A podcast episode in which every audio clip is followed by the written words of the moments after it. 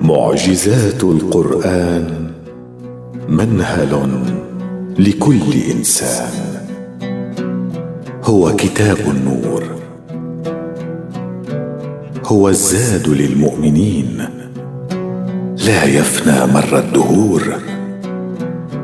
هو حصن قلاع الدين. وحي مذكور. كتاب الله. به يهتدي كل عقل فهيم. ويستنير كل قلب في سكينة الإيمان يقيم. هو القرآن الكريم. المعجز بالجملة بالكلمة بالحرف. لم تنقضي ولم تنقضي عجائبه. في بحور درره غاص العارفون.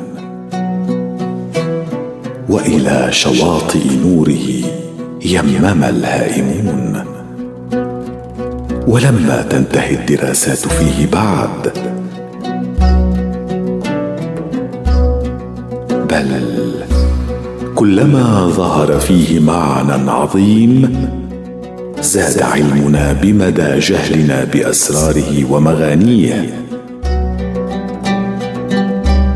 وفقرنا بدرره ومعانيه. ففي بحور علم القرآن الكريم نغوص في رحلتنا.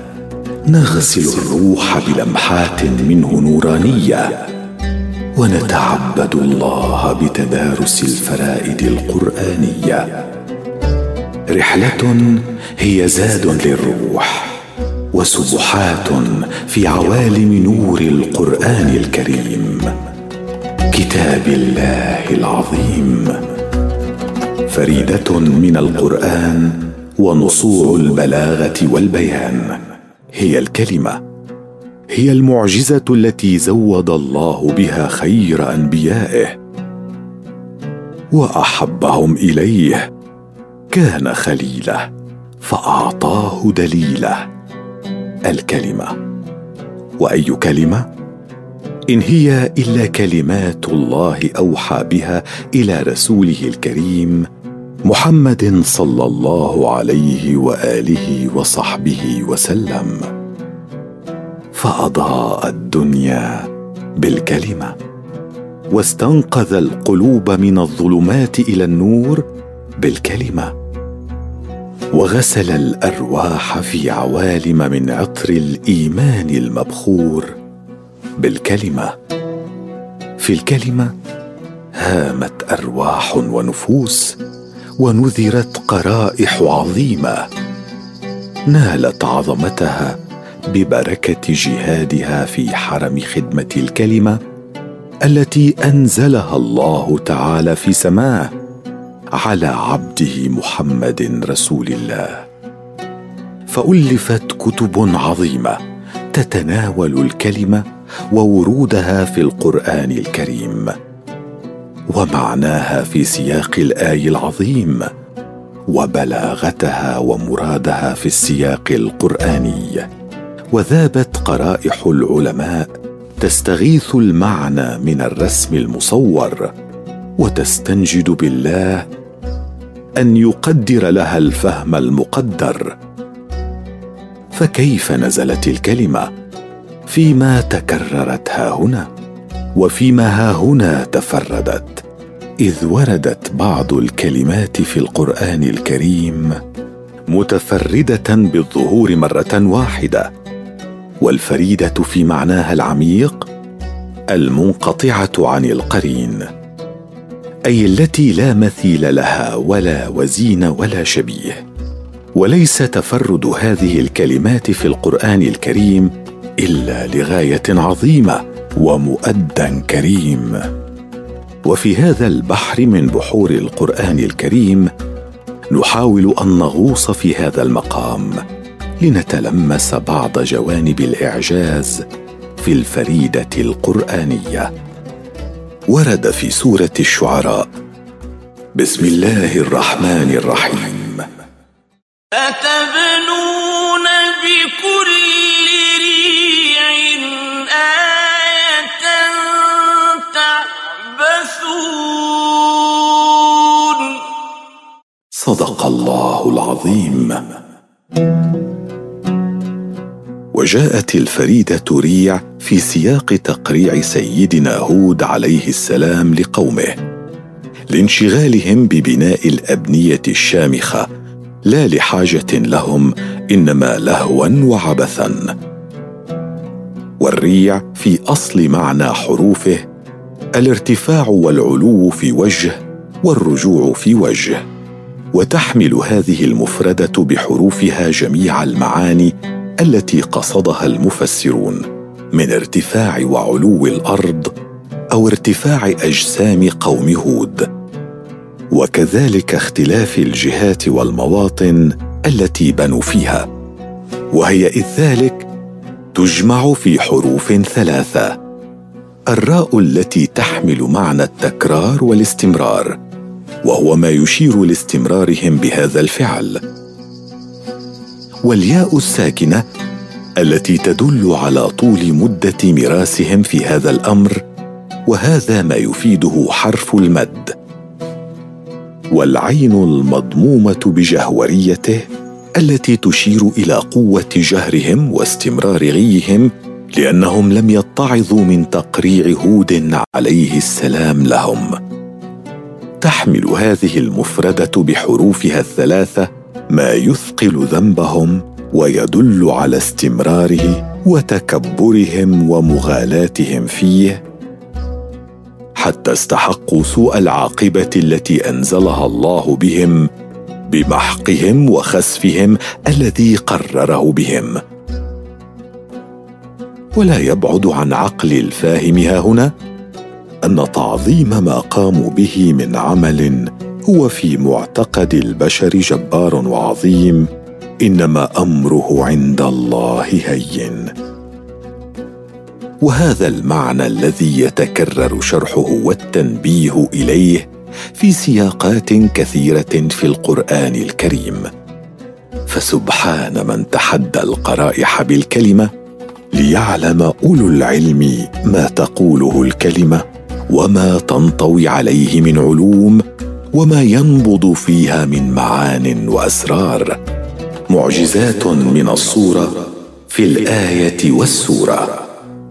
لم ينزل القرآن العظيم على رسول الله الكريم محمد صلى الله عليه وآله وصحبه وسلم.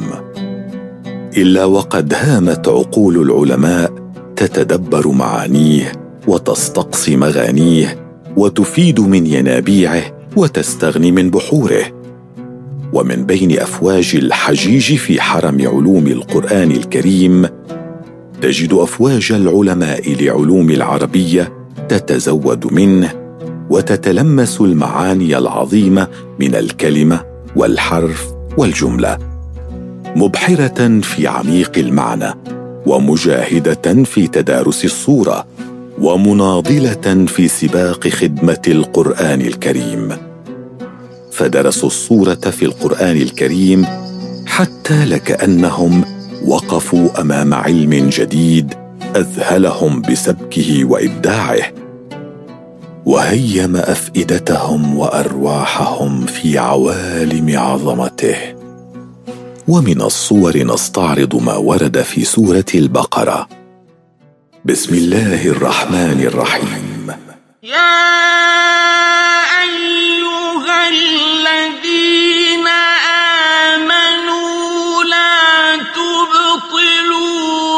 صدقاتكم بالمن والأذى كالذي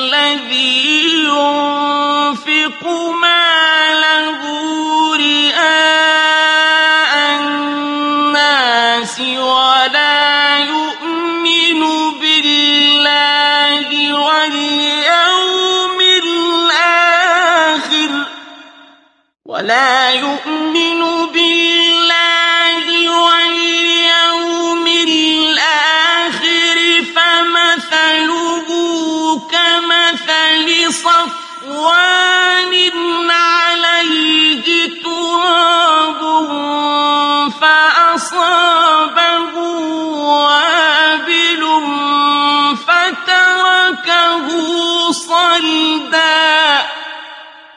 فأصابه وابل فتركه صلدا لا يقدرون على شيء مما كسبوا. والله لا يهدي القوم الكافرين.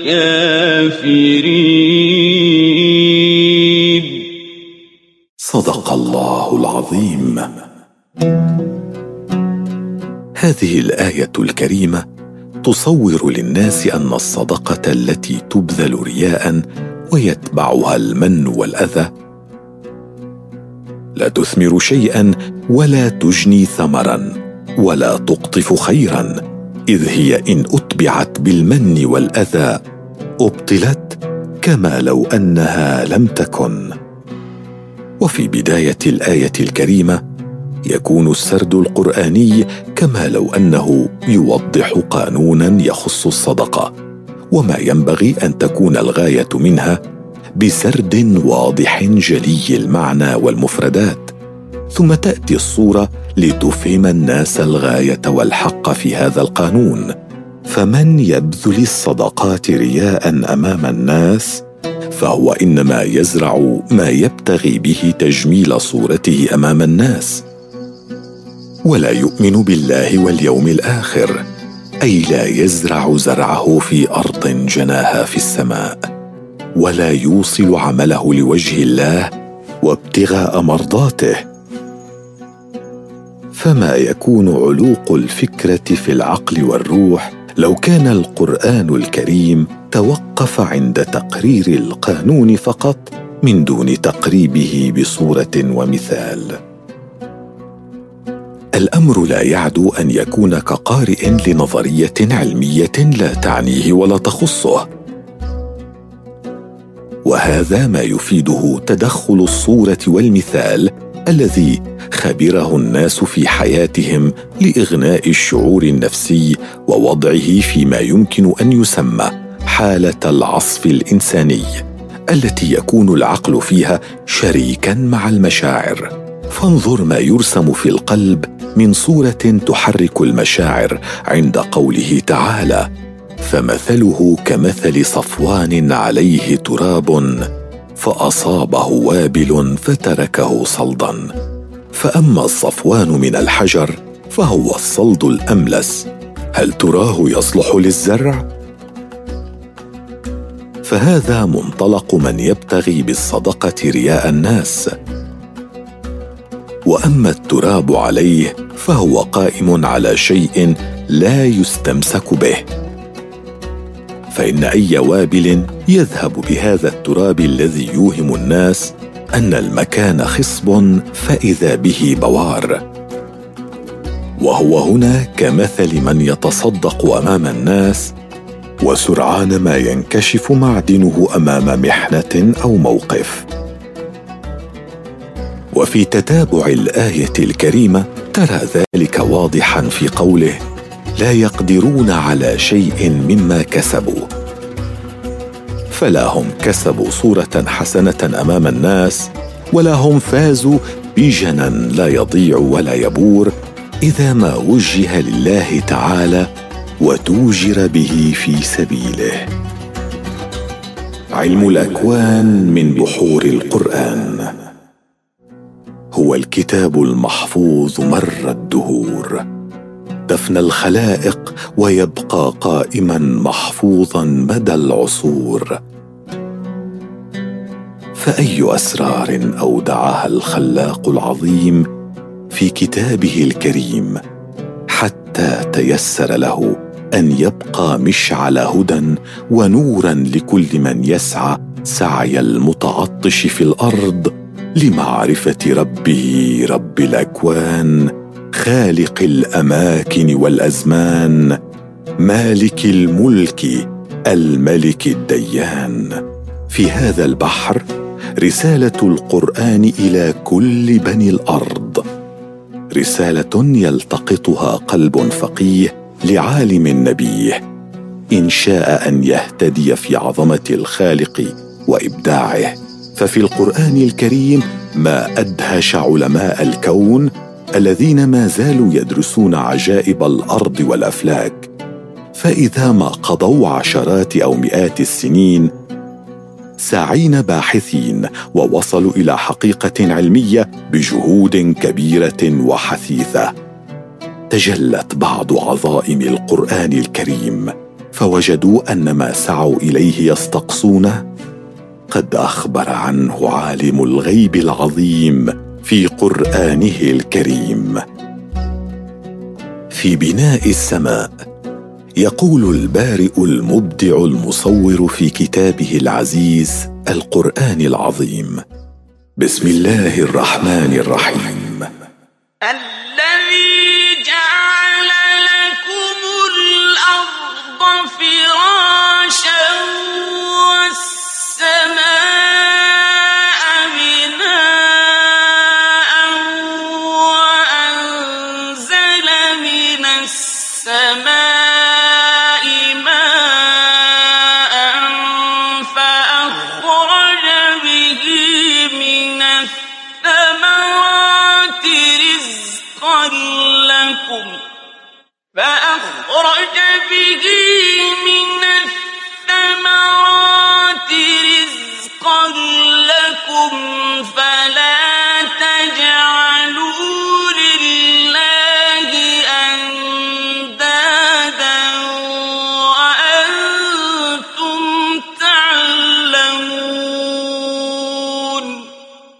صدق الله العظيم. يعرف العلم الحديث السماء في معناها العلمي الدقيق. بأنها كل ما يحيط بالأرض من جميع أقطارها ابتداء من الغلاف الجوي الذي يرتفع نحو 300 كيلومتر فوق سطح الأرض. وكأنه بحر من الهواء حول الكرة الأرضية. ثم إنه بعد هذا الغلاف الجوي يوجد فراغ كوني تسبح فيه ملايين الأجرام السماوية في أعماقه السحيقة. وهي تتجاذب فيما بينها وتتحرك في تماسك واتزان في طبقات متتالية. وكأنها بناء محكم أو كأنها بناء السقف المبني فوق الأرض.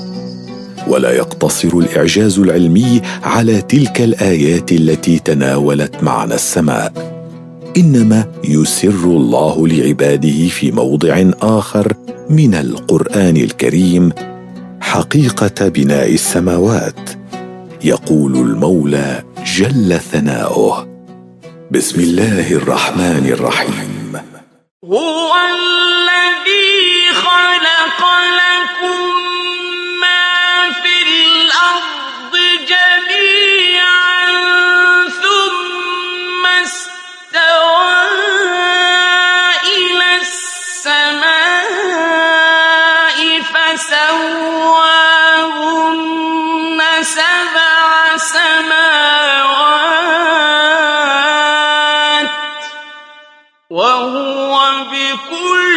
شيء عليم. صدق الله العظيم. ويقول علماء الفلك أن حول الأرض أجواء من طبقات تحتوي وسائل تقي الأرض من أهوال الفضاء الذي يرسل أشعة مهلكة. تتهادى فيه شهب ونيازك مدمرة.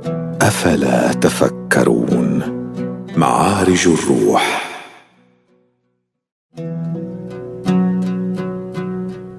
إن الله أنار الكون بالكلمة. ومن علينا بالكلمة. وأنعم علينا بالكلمة. فنزل الوحي العظيم على رسول الله وحبيبه الكريم محمد صلى الله عليه وآله وصحبه وسلم. وفي سبحات عوالم الكلمة نتقرب إلى الله ربنا ببعض الأبيات قيلت في عظيم مقام القرآن الكريم هذا كلام الواحد الخلاق. في دفتيه مكارم الأخلاق هو للوحيد مؤانس في وحشة ومنفس في حالة الإرهاق.